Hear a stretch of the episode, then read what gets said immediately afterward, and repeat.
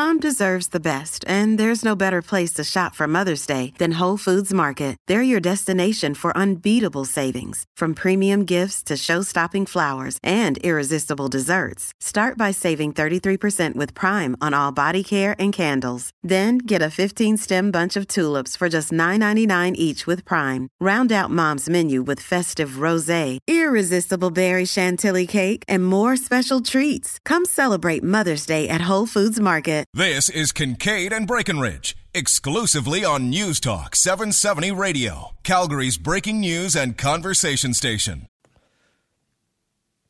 I'm Roger. That's Rob.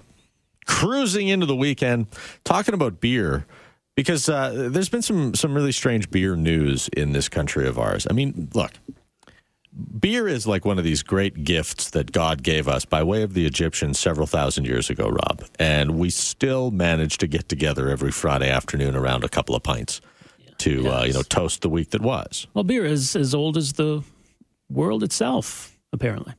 The universe itself. I think it's about five or 6,000 years old. uh, and uh, yet here we are uh, today still talking about it. Now, people might recall back in 1867, and we're putting the Constitution together. Right. Yeah. What do we want this, this country to look like? There's a great beer named after that, by the way, called Molson 67. Well, maybe we need to launch a new beer and we'll call it Section 121. Ooh. How about that? Section 121 of the Constitution Act says that articles of growth, produce, or manufacture of any province shall be admitted free into other provinces. Uh, that has taken to to mean you know tariffs, uh, other other barriers to trade. And it's interesting because today a judge has decided that that section 121 renders unconstitutional the rules in New Brunswick, which limit the amount of beer, or really alcohol, any kind of alcohol for that matter, uh, that can go from province to province. Uh, there's a fellow in, in New Brunswick who brought back, I think it was 14 cases of beer and a few bottles of, of hooch from uh, Quebec into Nova Scotia and was uh, caught in a sting. They were arresting people even who had five cases of beer in their vehicle, and they were simply, they had bought it legally in Quebec and were bringing it home to New Brunswick. Uh, I'm sure they were probably buying other stuff on their shopping trips in Quebec, but uh, alcohol is what got them in trouble. So the judge dismissed the charges today, saying that that uh, those rules are unconstitutional. All right, let's bring our guest into this, Derek James From, who's been uh, uh, following this story, and uh, we certainly talked to him about it in the past. Uh, Derek is a lawyer with the Canadian Constitution Foundation. Hey, welcome back to the program. No, thank you very much. Great opportunity to talk about this today. Yeah, I think this is kind of the ruling that that any uh, beer drinker might have wanted to uh, uh, to see co- come out of this. And we're going to bring this. I mean, for people who wonder why we're talking about a New Brunswick court Yeah. case, we're going to bring it back to Alberta because Alberta's got some interesting laws that uh, we want to know if might be challenged. But but Derek, give us a synopsis of, of the ruling today. Okay, well, I have to I have to warn everyone. I'm a little discombobulated, and I've had too much coffee, and I'm very excited. so I'm going to make make far No- less no sense than I normally make. but this is this is really exciting stuff. We had we had hoped to win this case, obviously, but uh, it's always a wonderful surprise when uh, when the decision comes down in your favor. And what we were arguing uh, on behalf of Mr. Como and and our pro bono counsel that was helping us out um, was that uh, the importation limit in New Brunswick law that prohibited people from bringing more than I think it was I remember it's 12 pints of beer can't be brought across the border unless it's been purchased on behalf of the government monopoly. And as soon as you exceed that, then you're liable for fines. And so what Mr. Como had done was, like many of his fellow New Brunswickers, he crossed a border into Quebec. And he, and if you look at the town where he lives, it's, it's just a stone throw away. He would cross into Quebec, purchase liquor there, and bring it back. Now, why did he do this? It was just far, far cheaper in Quebec, far cheaper. And so he was basically, you know, being a good consumer, finding a better price, and doing something perfectly legal. Canadians are allowed to actually purchase liquor. But as soon as he crossed the border back into his home province, he was a, you know, a scofflaw, a lawbreaker. And the police found this so important that they had actually set up a sting operation on the bridge the night Mr. Como was arre- or was uh, charged with breaking this law. And some other 14 or so individuals were similarly caught. And uh, so what what was happening is the police were going into Quebec, observing New Brunswick license plates in the parking lot of Quebec uh, liquor stores, and then watching as the people came across the border back into New Brunswick and arresting them, confiscating their beer and fining them. And so what's happened now is uh, we argued at, in court that this provision in New Brunswick law violated the Constitution. It was the provision that Rob just uh, mentioned, Section 121. And that that section has been has a, has kind of a bad history. It's not been much used, and it's been poorly understood. And governments have basically gotten away with ignoring it, even though it is the law in Canada. So what's happened today is the court in New Brunswick has hit the reset switch and said, no, the Canadian Constitution matters. Governments can't do whatever they want. They have to actually follow the rules too. And so this is a great vindication for the rights of Canadians. Well, it's interesting because there, are laws, and, and I think that, if I'm not mistaken, some of these are federal laws that involve uh, taking wine from province to province. That even technically it would be illegal to bring BC wine uh, to your home in Alberta. So that, that, that would seem to fall under the same general principle here. But do, do, are we talking about different jurisdictions? There's federal laws. There's provincial laws. Yeah. Now, in this, what you're referring to for the federal law is what is called the IILA, or the Importation of Intoxicating Liquors Act. And uh, you're right; it's a federal law, and it's the law that delegates authority to provincial governments to enact laws regarding the importation of liquor. Because provinces, it's not necessarily within their jurisdiction to control the flow of goods across their borders. So what the federal government did was way back early on, post-prohibition era, they enacted this IILA that gave the authority to enact these laws to the provinces. Now, what we've done in this case is we did not challenge the federal law.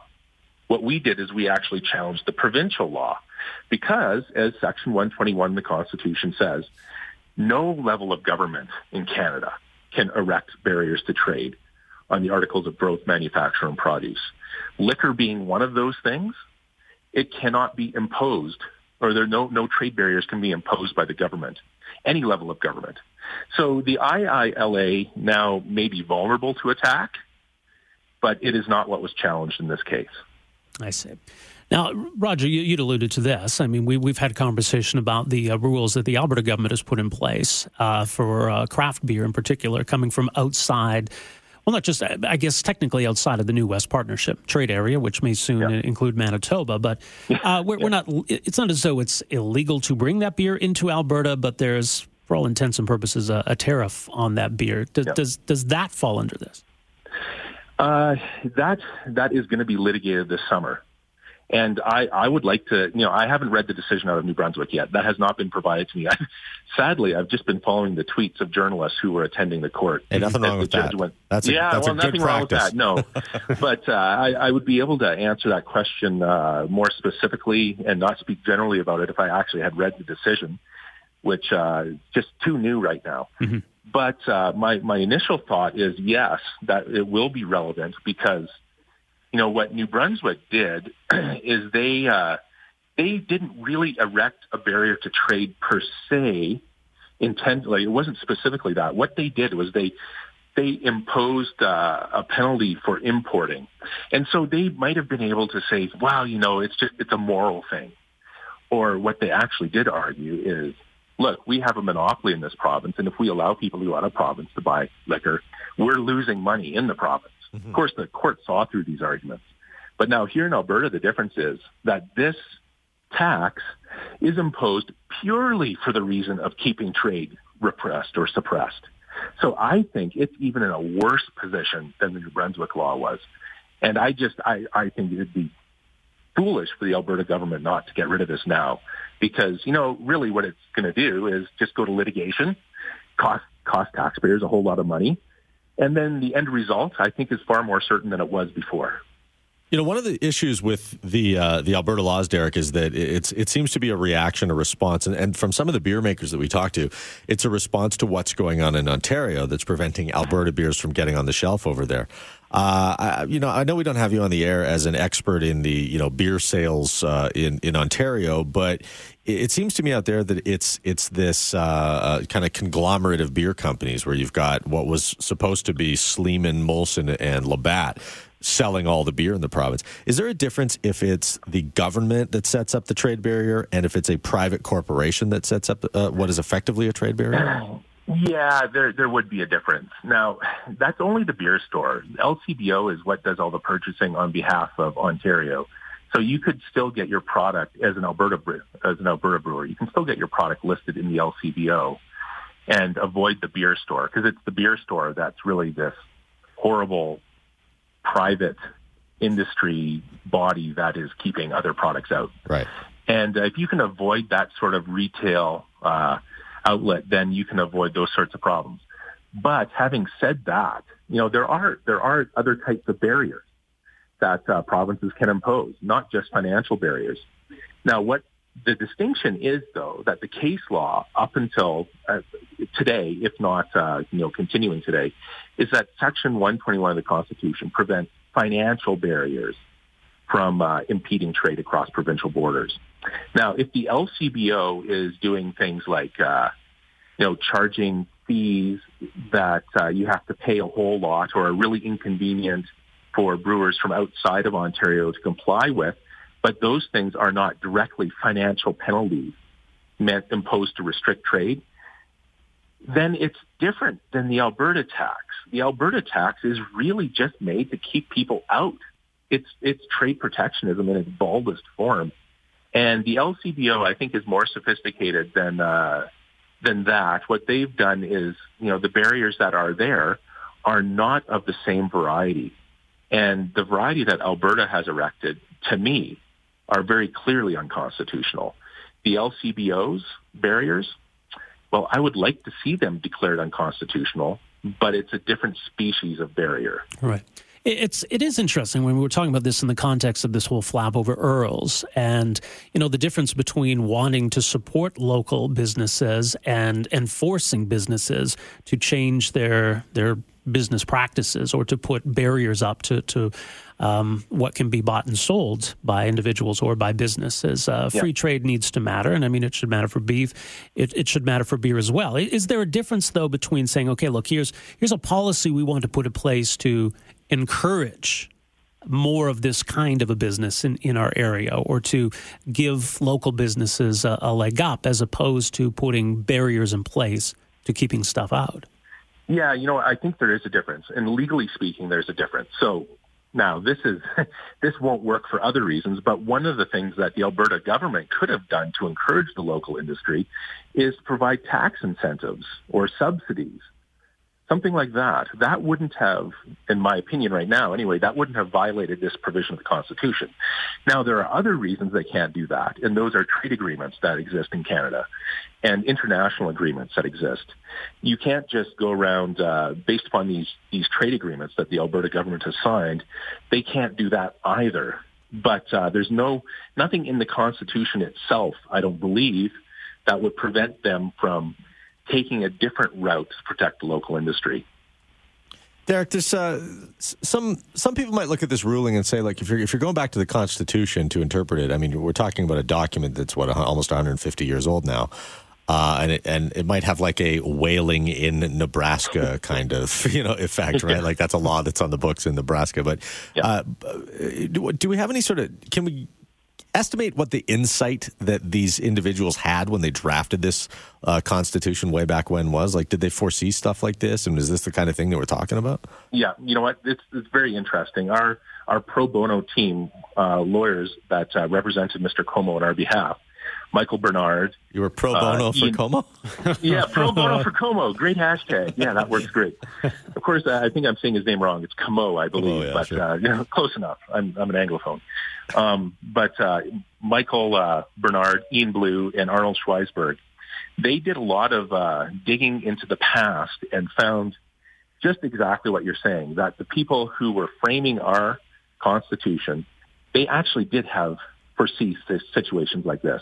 But of course, it wasn't, uh, the concern at that time wasn't beer crossing the border in uh, someone's, uh, you know, someone's car in the trunk going from Quebec to New Brunswick, they were actually, strangely, worried about unifying Canada and creating an economic free trade zone within Canada because, as I think we all still know today, there's a lot of trade that flows north and south. And at the time, in 1867, they were very worried that uh, the uh, the bonds of trade, north and south, were stronger than those east and west.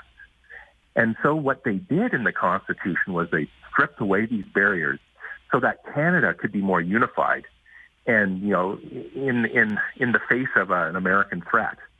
And it was to build this economic free trade zone in Canada that, uh, you know, binded the country together in a way that it hadn't been at that point. So this, this was exactly the sort of thing that they were anticipating.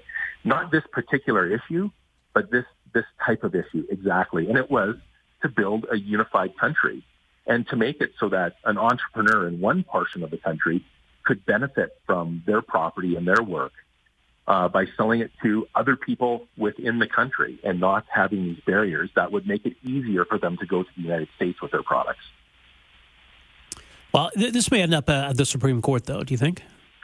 Uh, well, we do know it's going to be appealed. Um, this was only a provincial court decision, right? And uh, the judge, the judge did a very thorough job, from my understanding. He was very attentive and and uh, took this job very, very seriously. And all parties were very happy with his work.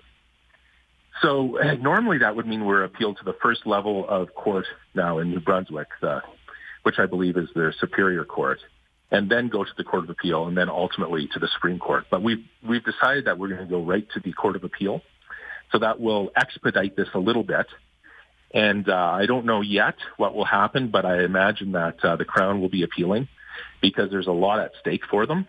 And off the top of my head, I imagine that many other provincial attorneys generals will start showing up and become very interested in this decision as well because the ramifications all across Canada are clear that if uh, if Section 121 doesn't allow provinces to impose import limits, then there's a lot that's going to be uh, a lot a lot of implications for other provinces as well.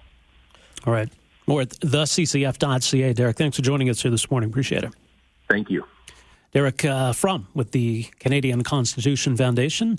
Uh, they were supporting Mr. Como in this case, pro bono. All right. I shouldn't have brought it up. Sorry. It's funny you caught that because now it seems so obvious in hindsight.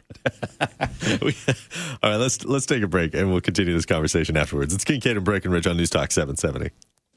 There are lots of things that you can put off, like maybe cleaning your house or paying your taxes, but this isn't one of them. Good morning. I'm Angela Kokott on location for the Foothills Hospital Home Lottery. Tonight at midnight, it is the absolute final deadline, so you can't delay. You have to go to the website, foothillshospitalhomelottery.com, buy your tickets for your 1 in 20 chance of winning over 7,500 prizes. Of course, there's this beautiful grand prize show home, Mahogany Island, that we are in, $2.4 million.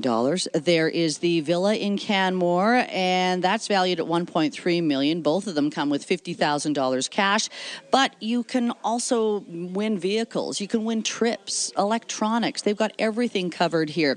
However, you won't win if you don't have your ticket. And when you buy your ticket, you are supporting the Foothills Hospital and its efforts to build a new neonatal intensive care unit that will be bigger and better, and it'll be able to help 1,200 critical babies every year.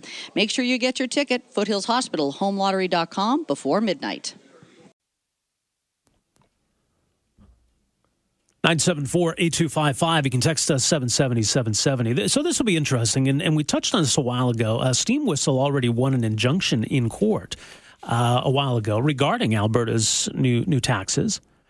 And I, I, think this this ruling is going to have some bearing on what happens with this going forward. Now, as Derek From mentioned, the uh, the, the, ruling in, in, New Brunswick is likely to be uh, appealed, and maybe this will end up before the Supreme Court of Canada. But I think it's worth deciding. Okay, does this Section 121 of the Constitution have meaning today? Is it relevant today? And if so, then why why do we let these rules stand? Why do we have any kind of provincial trade barriers? We're a nation.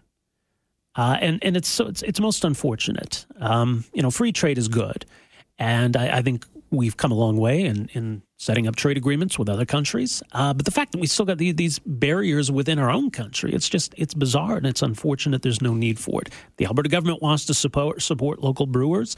Well, great, and there are ways to do that. But you know, taxing beer from outside Alberta or outside the New West Partnership is, I, I, don't think, the right way to do that. You know, I think there's also something to uh, to be questioned about the uh, use of of uh, law enforcement resources in this regard. I mean, are we we're stinging? We're setting up sting operations now. We got Mounties hiding in the bushes to make sure that you're not bringing beer over the border from Quebec into New Brunswick. Yeah, it reminds me of the time Terry David Mulligan did that stunt where he, you know, brought wine from BC. Yeah, and he let everybody know, and he he pointed out here's here's what the law is. Here's my wine, and I'm going to drive into Alberta on this route with this wine at this time. And he's trying to goad the RCMP basically into coming out and and busting him for this agreement egregious offense. Well, they weren't going to be embarrassed into doing so, and they to the best of my knowledge, didn't have peep to say about it because they didn't want anything to do with the lunacy of this uh, particular media storm. But over on the other side of the country, it seems to be, I guess, some sort of a common practice to defend the tax coffers of New Brunswick by screwing the little guy who's just trying to save a few bucks on a 24 pack of Molson. Yeah, again, yeah. I mean, it's it's kind of an old adage in a lot of these debates, right? Don't the police have anything better to do?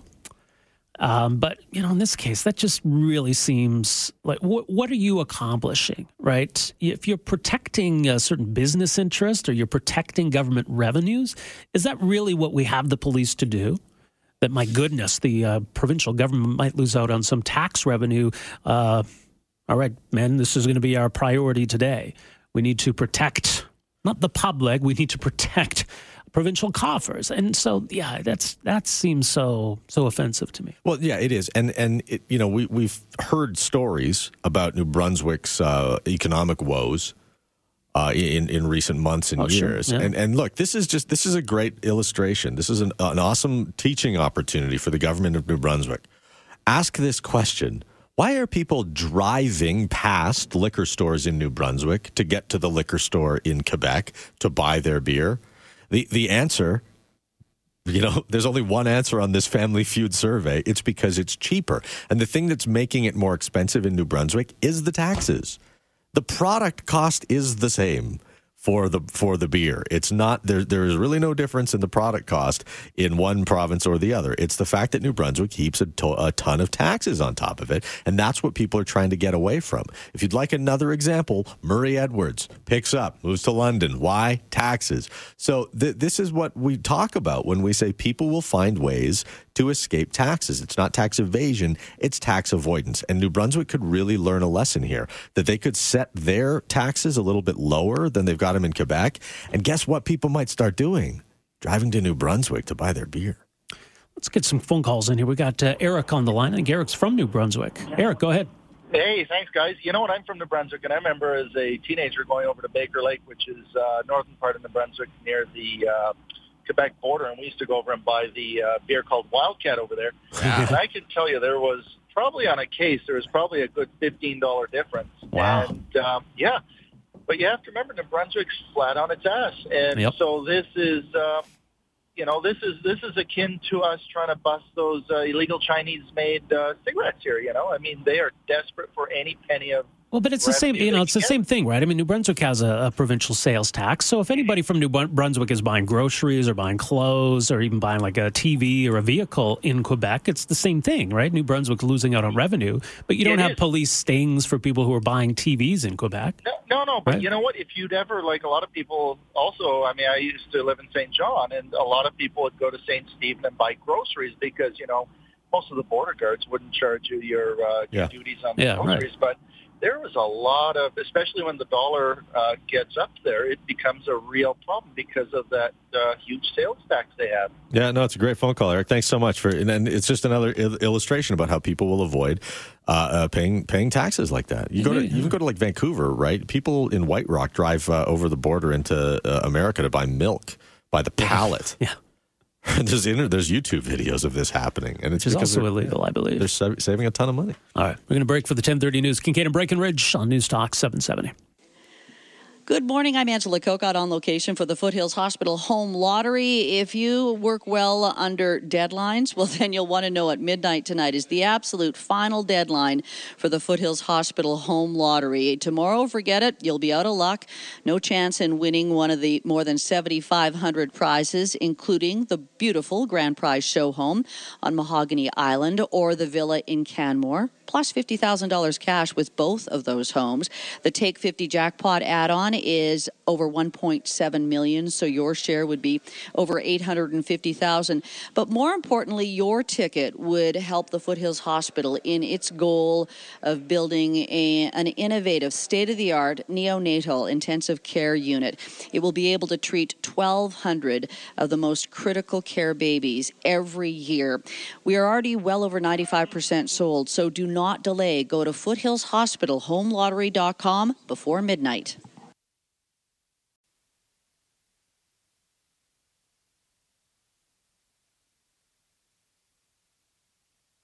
Happy lunch.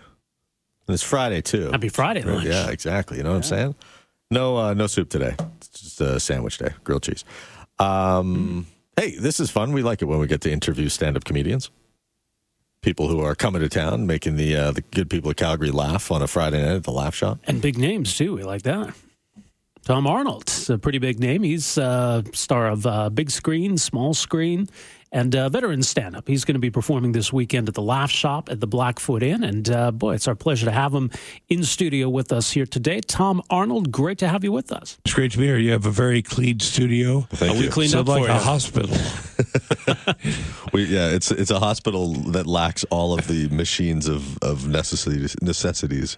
This is my first. This is by the way, Tom Arnold. This is a this is a big uh, about a twelve year arc here. I saw Tom Arnold in the underneath the co- porte cochere of the Sutton Place Hotel in Vancouver, and I said, "Tom," and he looked at me and he smiled and waved because Oh, he's a nice guy. And now here we are. What is the story. port cortaire? What does that mean? A, a friend of mine taught me that word, and I believe it is that, uh, like that awning that that you park under when you're Then why would valeting you your car. why would you just say awning? Because it's different, right? Like I Oh, didn't want people to think that you were standing in front of a bakery. Okay, okay, that's cool. Yeah, yeah. I spent They a lot of needed to time know there. that you were valeting your car. I spent a lot of time there.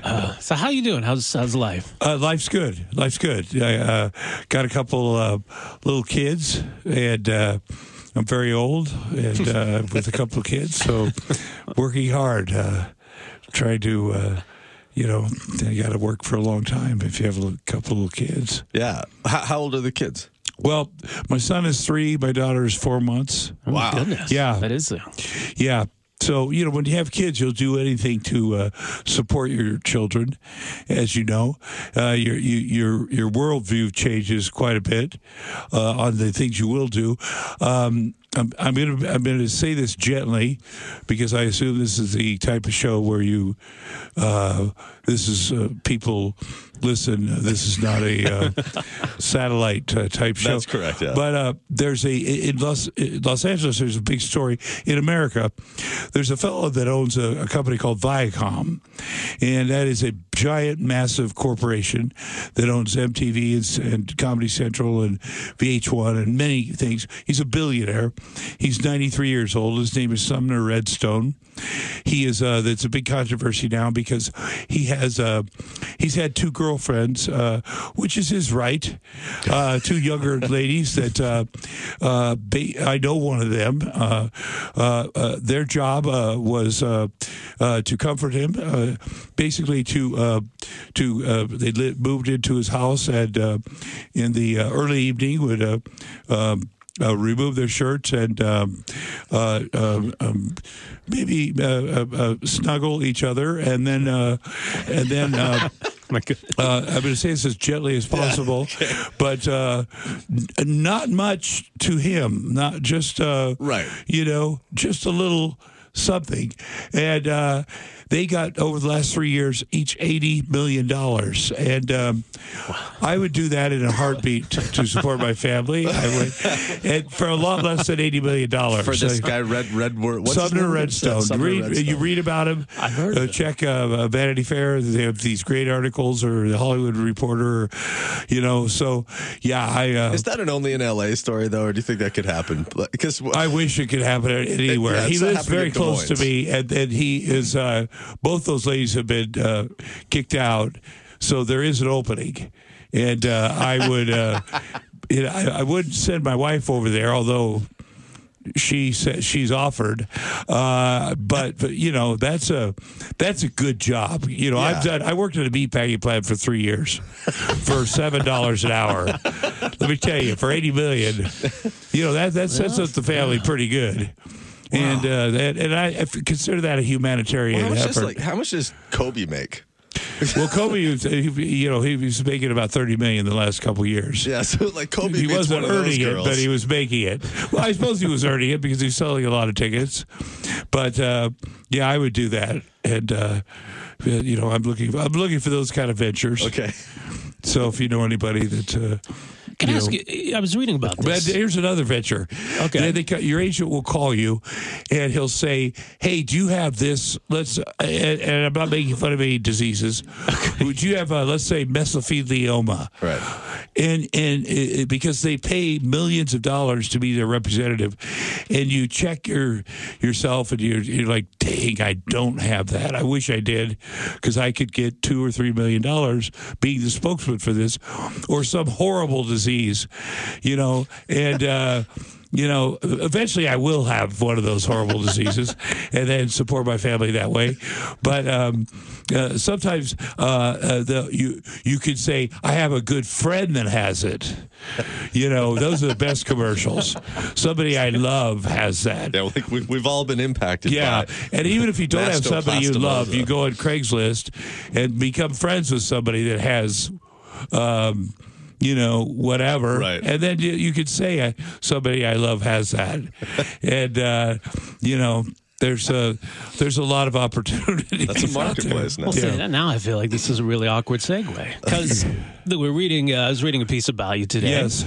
Uh, you, you came up as a stand-up comedian Yes. in, in Minneapolis. As Yes, I understand. did. And you got to know Yes. Prince. I did. I did. I came up. It was such a perfect time.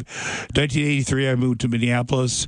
Um, it was around the time they were filming uh, Purple Rain. I worked at uh, First Avenue and uh, got to see them film it, and uh, it was a very exciting time. And and got to know them a little bit. And then in the 90s, I uh, got to go out to Paisley Park and and play basketball with him. And we considered moving to Roseanne show there at their studios, and because we really liked Minneapolis. And he was a great basketball. By the way, he was a gr- he was not a good basketball player, a great basketball player.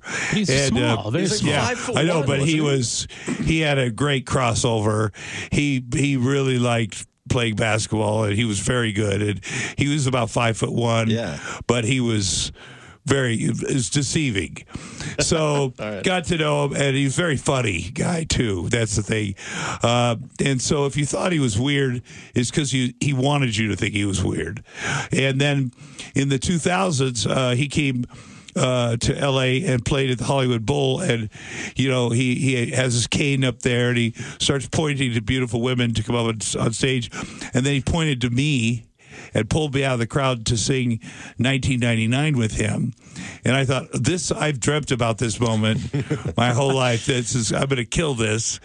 And when he got to the chorus, he put the mic in front of me, and I forgot the chorus of a song I've sung a thousand, a million times.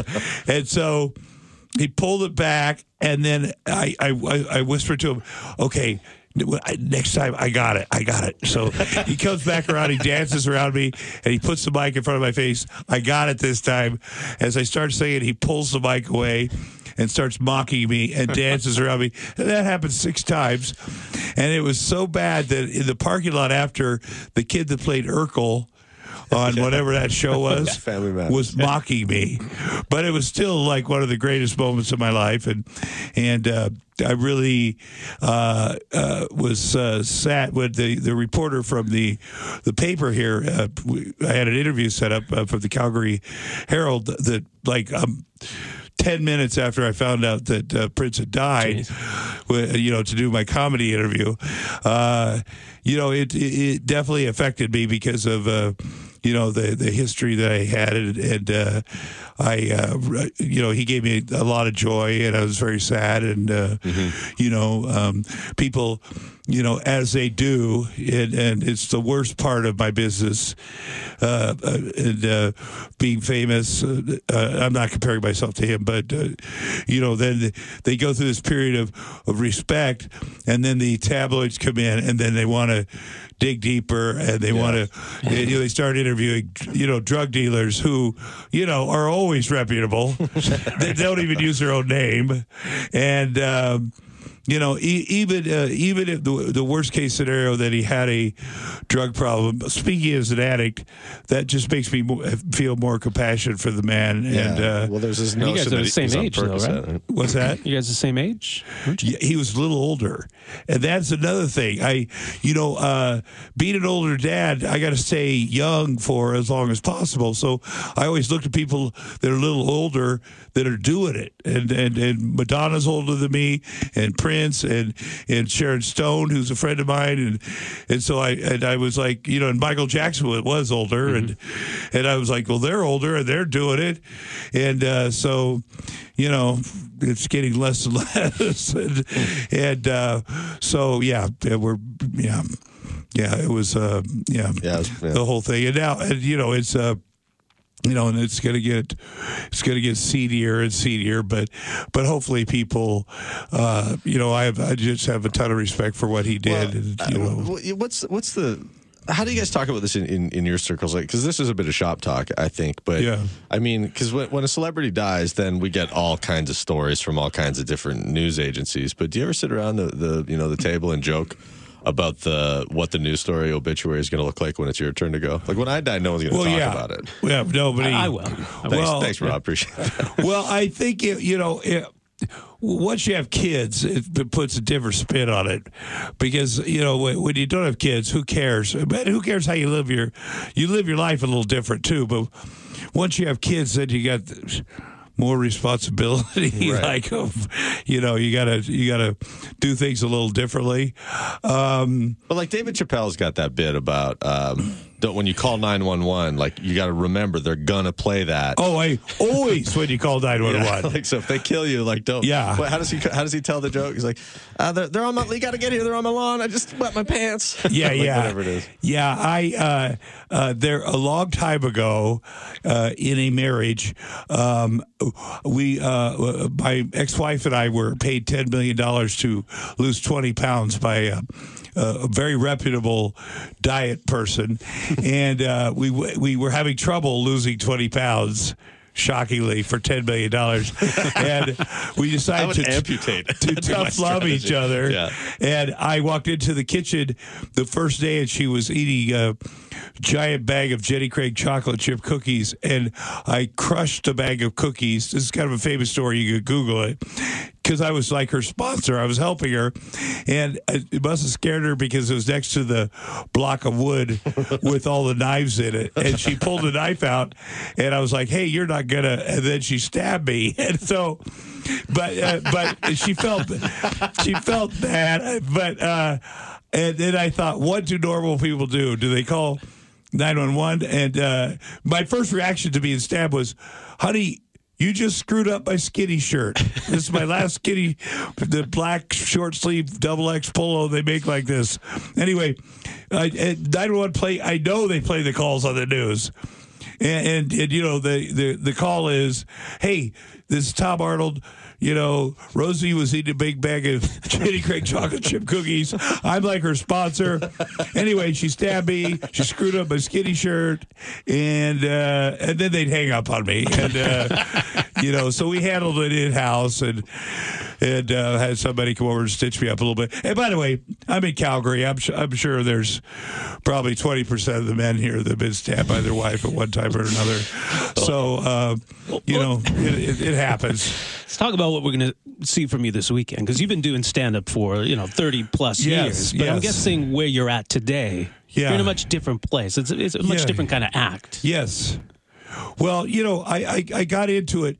You know, I, I worked for, uh, I grew up in Ottumwa, Iowa, and and I, and I knew I wanted to get out of there. I, worked at the meatpacking plant for three years so I could save enough money to go to college at the University of Iowa because I knew they had a, an open mic stage there. And, you know, that led to me meeting some comics from Minneapolis, and immediately I threw my clothes in a trash bag and got on a bus and went to Minneapolis and and thought I had a job there. They said I had a job, but it was for one weekend for fifteen dollars. So I had to go to the nearest bar and become a bouncer and and uh, but I loved it and I I thought it was an excuse to party. You know, and I partied hard, very hard in the 80s. And, uh, you know, but I was a single guy living with six other guys, and uh, you know now uh, my, my, act is very personal. Uh, a lot of things have happened. There's a lot of things people know about, mm-hmm. you know, uh, uh, except I was there, uh, and and so I, I, I talk very honestly about a lot of things and they're they're ridiculous and uh, I've made some ridiculous mistakes and uh, and uh, but uh, things have turned out uh, okay and uh, pretty well. Uh, but uh, well, you made it to know, Calgary. That's a good yeah, sign. Yeah, and you know, people, you know, I mean, people pay and come out and see you perform and it, it, they have to get babysitters it, it's such an honor that the great thing about stand-up is no matter what's going on in your life uh, your wife's mad at you or you're you didn't get this movie or whatever it doesn't matter for the next 75 minutes I have to entertain these people. And they have to they deserve to laugh because it's that's important in this day and age. And uh, and, you have to have a connection with these guys. And uh, and then after the show I I literally take a picture with everybody, and it's really I you know I sell these T-shirts because I have this famous heart cap for kids that's you know that takes all these kids from North America. That's a really well known thing. But I I'll, but I, I, I I take pictures with everybody whether by a shirt or not. But it's really for me because then I get a moment with people, and people will say. Um, oh, I like this movie, or what's this actor like, or when I was a kid, this happened to me, because uh, I've talked about it, or, you know, I'm struggling with this thing. And so you have real moments with real people that you never would get in on a soundstage or, mm-hmm. you know, in LA. And uh, it, it's, I always feel better for some reason. You know, that's cool, man. Fridays are tough because it's two, it's it's it's interviews, and then it's two shows, and you get it late Thursday, and I'm like, how am I going to make it through this? And then, but at the end of the night, I'm like, it's hard to sleep because it's so fun. Cool, man. We'll kill it at the Thank you guys. Uh, at the Laugh Shop this weekend, Tom. Thank thanks you for, guys very much. Thanks for coming in. Well, there you go, Tom Arnold, the Laugh Shop, uh, the Blackfoot Inn. He's also uh, appearing uh, right now at season ten of Trailer Park Boys on Netflix. You know, check that out. Uh, we got to take a break here, though. Back to wrap things up right after this. Bruce Kenyon on hand. We're at the Foothills Hospital Home Lottery show home. Today's the deadline. Okay, you got to get your tickets by midnight. Heard Roger and Rob talking about odds with Leicester City a couple of minutes ago. Uh, your odds of winning here are really, really good when you compare them to lotteries. For instance, the Take 50 add-on, your take's going to come out about between seven and eight hundred thousand. Your chance of winning that are one in two hundred and fifty thousand. I know that sounds high, but 649 is one in 14 million. Your chances of winning the house are one in 147 thousand. You can't afford not to buy a ticket with those kind of odds. There's over 7,500 prizes to be won. You got a 1 in 20 chance of winning something, but you got to have your ticket to win, and you got to have your ticket by midnight tonight. Easiest way to do it is go to Foothills Hospital HomeLottery.com. That's Foothills Hospital HomeLottery.com. The show home in Mahogany opening this afternoon. Or you can go to the websites Get your tickets before midnight. I'm Bruce Kenyon on News Talk 770. Roger Kingkade and Rob Breckenridge, weekdays starting at 9:30 a.m. on News Talk 770 Calgary.